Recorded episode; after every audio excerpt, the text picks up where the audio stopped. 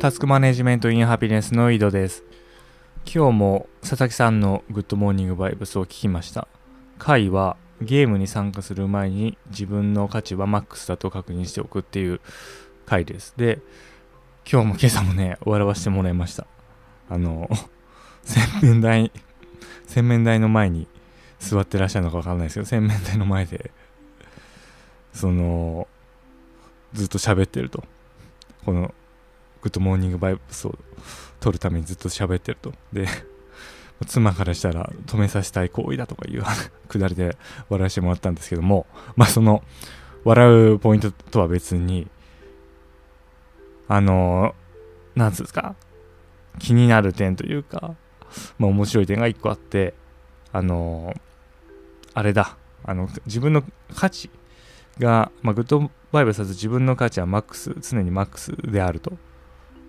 いう話をするんですね。でその時にその赤ん坊赤ちゃん生まれたての赤ちゃんは価値があるだろうという話をするんですよ。価値がなければみんなその抱き上げておくるみに包んだりそういうことしないだろうという話をするんですよね。で、まあ、佐々木さんもそれを挙げられていてで、なんつうんですか、そのグッドバイブス、その価値、価値がその他人によって自分の価値が上下するという主張をする人は、そうするとその赤ん坊は生まれた時にその価値がない状態、評価まだされてないからね、価値がないっていう話になるんじゃないかっていう話をされてるんですよね。で、まあ、グッドバイブスとしてもそういう論調なんですよ。で、私も、あの、常に価値マックス派には立ってます。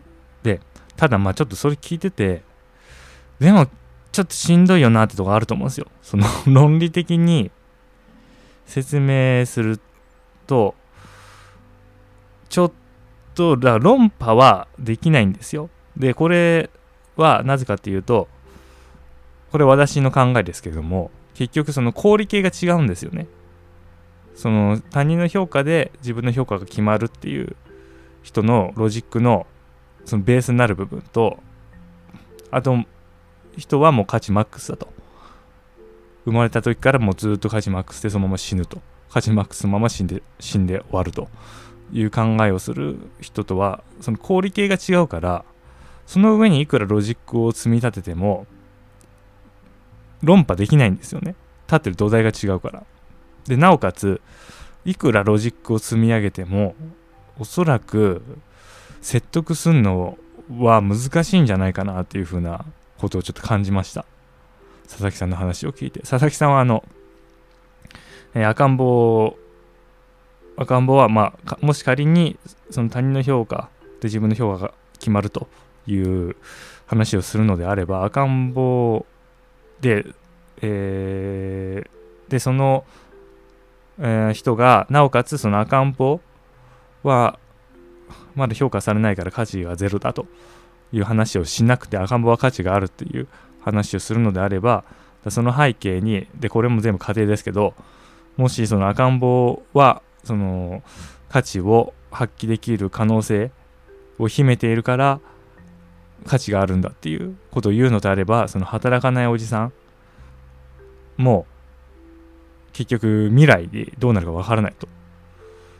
急に価値発揮し始める可能性は常に秘めているんだからそれは同じ価値であろうみたいな話をされるんですよね。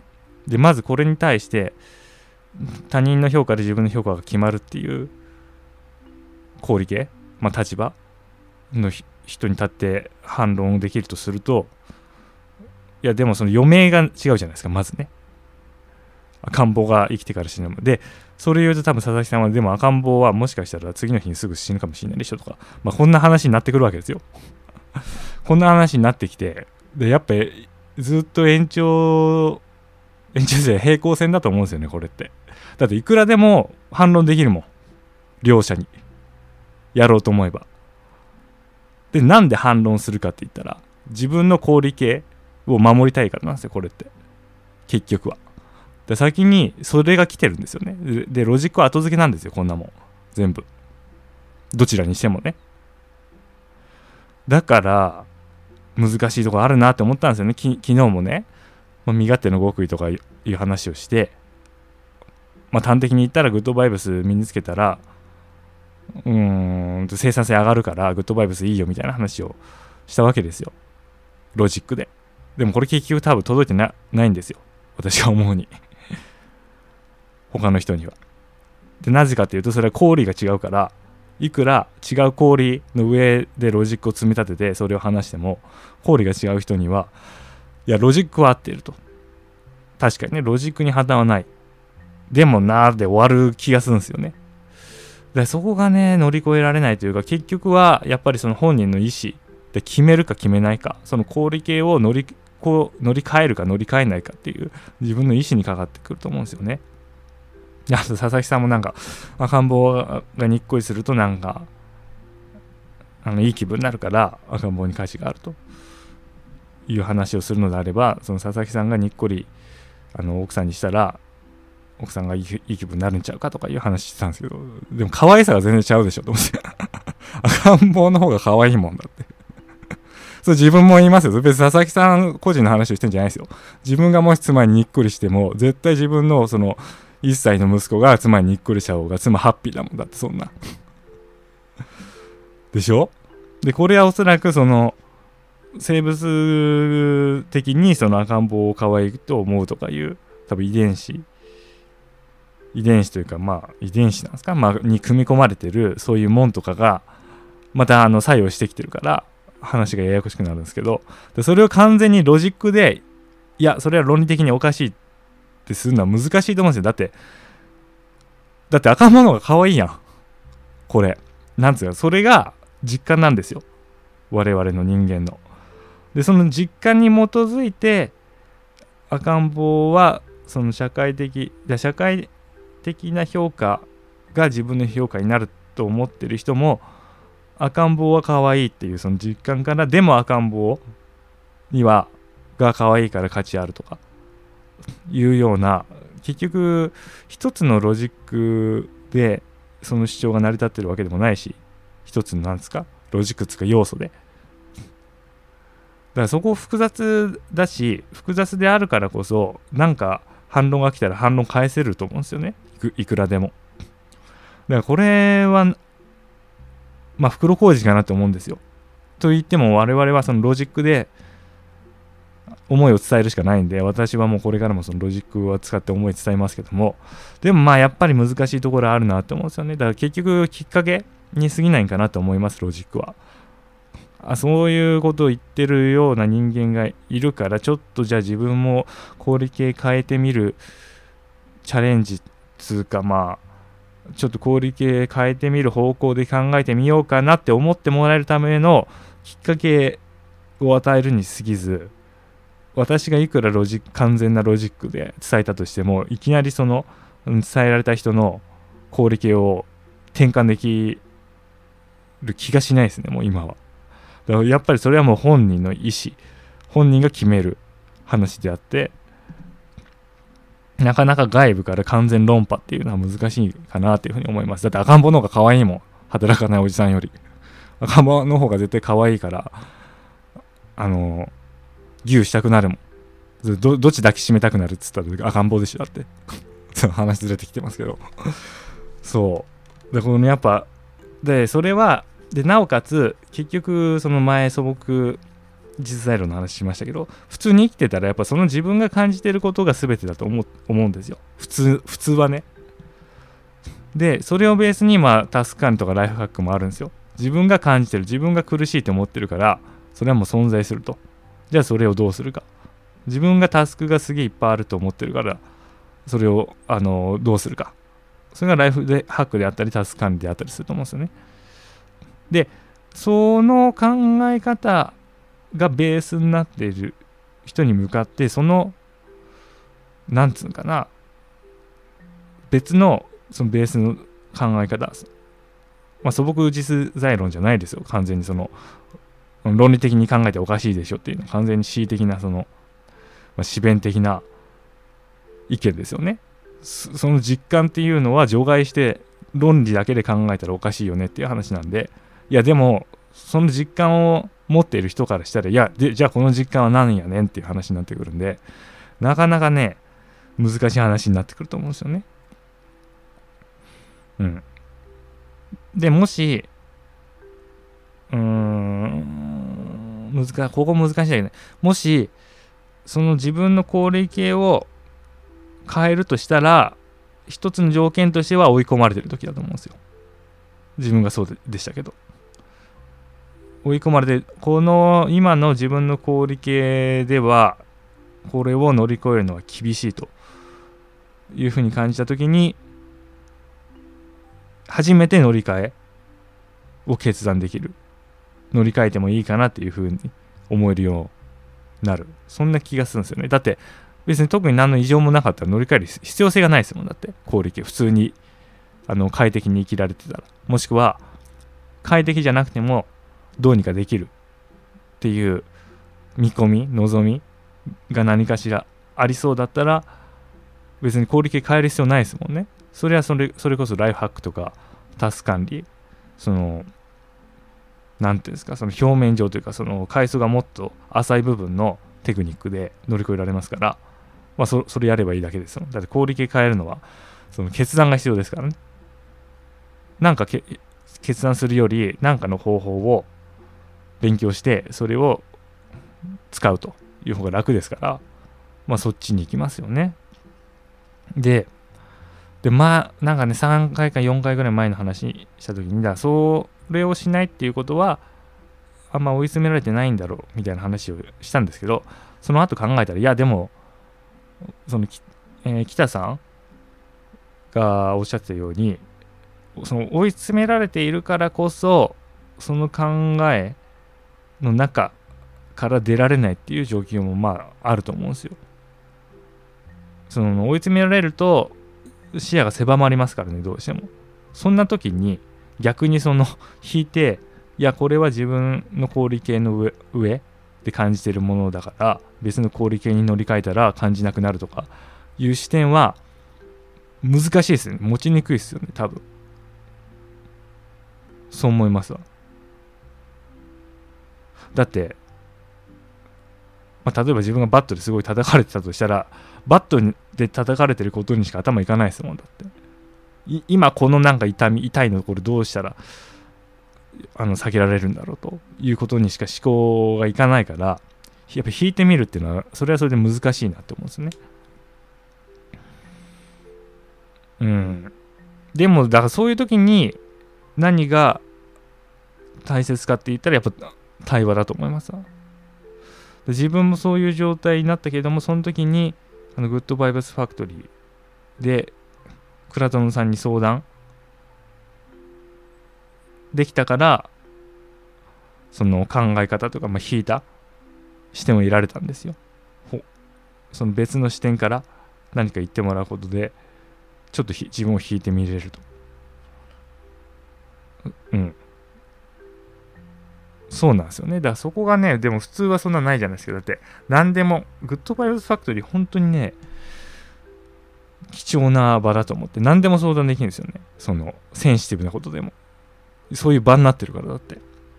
そういう問題をじゃあグッドバイブス的にどう解決するかとか。いう話ですよね。すぐプライベートな話とか。でも普通そんな話できないじゃないですか。だって友達とかにもできないし多分。でその家族にもできない。逆にできないとかあると思うんですよね。家族の問題だったりしたら。で家族の問題じゃなくてもなんかなんか、あんま相談できないですよね。自分もそうですけど、妻とかに。今更なんか、うん、でそういうなんか、その家族の問題っていう、じゃなくても、なんかそういう、あの感情ってあると思うんですよ。自分だけじゃないと思うんですけどね。で、それを、そのままあの、爆弾を投げられるっつうかこういうやばい状況なんですけど、どうしたらいいですかっていう。普通いやちょっとすいません。そんな相談されても俺何も言えないんだけどっていうような 反応されるような内容をポンって投げられるそう。そうなんですよね。でそういう場があったからまあ、変えられる。変えられたっていうのはありますね。変えられたっつうかちょっと引いてみれたっていうんですかね。その自分を。うん。でそういう面でそのグッドバイブスファクトリーに入っとくっていうのは全然ありだありだと思います。でこれは結局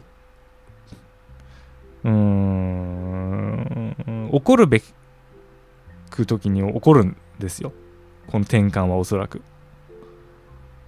だから別に今特に不自由なかったらそれはその時期じゃないんですよね。考え方を変える。でそれはそれで全然いいと思うんですよね。でもでいつそれが起こるか分からないわけですよ。でそういう時に相談できると結構いいよって話ですよ。でまあそういう時にそうなってから入ってもいいですしね。そのグッドバイブスファクトリーとかに。うん。でそれがまあ大切なんかなと思いますね。うんそうなんですよね。でもでもまあロジックだとやっぱ難しいですよだって氷系がちゃうもん。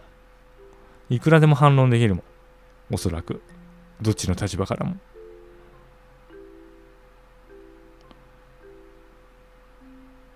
でもまあ逆に言ったらじゃあなんでじゃあなんでその対話するとそれがほぐれるか。なんでなんでしょうね。でもそれはおそらくその議論とは別の要素が入ってくるからだと思うんですよ。その人の状況をどうにかしたいっていう倉園さんの思いとその質問を投げかけてる側の今この状況をどうにかしたいっていう思い。多分これが重要なんでしょうね。そうそうそうそう。多分これが重要なんだ。だロジック上はいくらでも反論できるんですよ。でも結局妥協点つうかでもそれは問題解決じゃないんですよね。論破は。自分をどうにか自分のこの状況をどうにかしたいっていうところが目的なんで。でそこに落ち着いてくるんですよね。そう。で私がいい例かもしれないですよ。で私がだってこうやって別にどっちの立場からでもどうとでも言えるっていう風なことを言いつつもグッドバイブスをやってるということは別にそのロジックはどうでもいいんですよ。その赤ん坊は生まれた時まあ自分子供いますけど子供が生まれた時にそのその子供は何もできなくても十分に価値があったでしょ価値マックスだったでしょって言われてで確かになって思えるわけですよ。でこれはこの確かになっていう考えにはいくらでも反論をつけることができると。反論はつけることはできるけれどもその氷系で言ったら私に、まあ、利があるというふうに思ってるからそれを受け入れてるわけですよ。だからこれでいこうと。この氷系別にどの氷で言ってもいいけれどもこの氷が一番効果的に私の生活に良い影響を及ぼすからこのコールで行くって私決めてるだけなんですよ別にその完全に洗脳されたとかじゃなくて自分のために自分のそのコールを選んでるだけなんでその上に乗っかるロジックはまあどうでもいいというか、まあ正直、あの、ディベートしてくださいって依頼されたらどっちの立場でも、いくらでもその論は組み立てられますよ、そんな。だそういう問題じゃないですよね。ロジックじゃないんですよね。そのコールにに乗っ取るといいか、自分にとって、まあハッピーかハッピーじゃないかですよね。倉園さん的な話をしたら、幸せか幸せじゃないかって話ですよ。それでそのコールをただ選んでるだけなんで、そういう話なんですよね、これは。うん。なんかなんとなく分かっていただけましたでしょうか。そういう話なんですよ、これは。そのどっちがあの論理的に正しいとかいう話をしてるんじゃないんですよ。どっちの公理をそのロジックの論理的な話のベースに土台となる公理系どっちどれを選ぶかって話なんです。でそれをどれを選ぶかっていうのはそれ自分がその氷系の上だったら幸せになれるだろうっていうなんか感覚からそれに君に決めたってやってるだけなんですよ。うん。で、それだってみんなやってるでしょ。自己実現をしたら幸せになれるっていう氷系でみんな動いてるでしょ多分おそらく今でそれはなんかよくわかんないけど多分そのイデオロギー装置のおかげで自然と刷り込まれてるんですよねそういう氷系は。みんな持ってるわけですこの氷は。何かしらの。その緊急でなくて重要なことを積み重ねていったら、まあ、それが備えになっていつか役立つみたいなのも氷って言っていいと思いますわ。それを自分普通はっていうか何も意識してなかったら刷り込まれて刷り込みでそうなってるんですよねでそれを意識的に選ぶこともできるよっていうことを言いたいわけですよだってやってんだもんすでにあのその氷氷にのっとって動くっていうことはもうやってるわけですよ。で、すり込みも行完了してるわけですよ、完全に。で、それは、ま、社会のすり込みだけれども、それを自分で自分にすり込むことも十分可能であるっていう話ですね。はい。今日はそんなところです。それでは良いタス完了。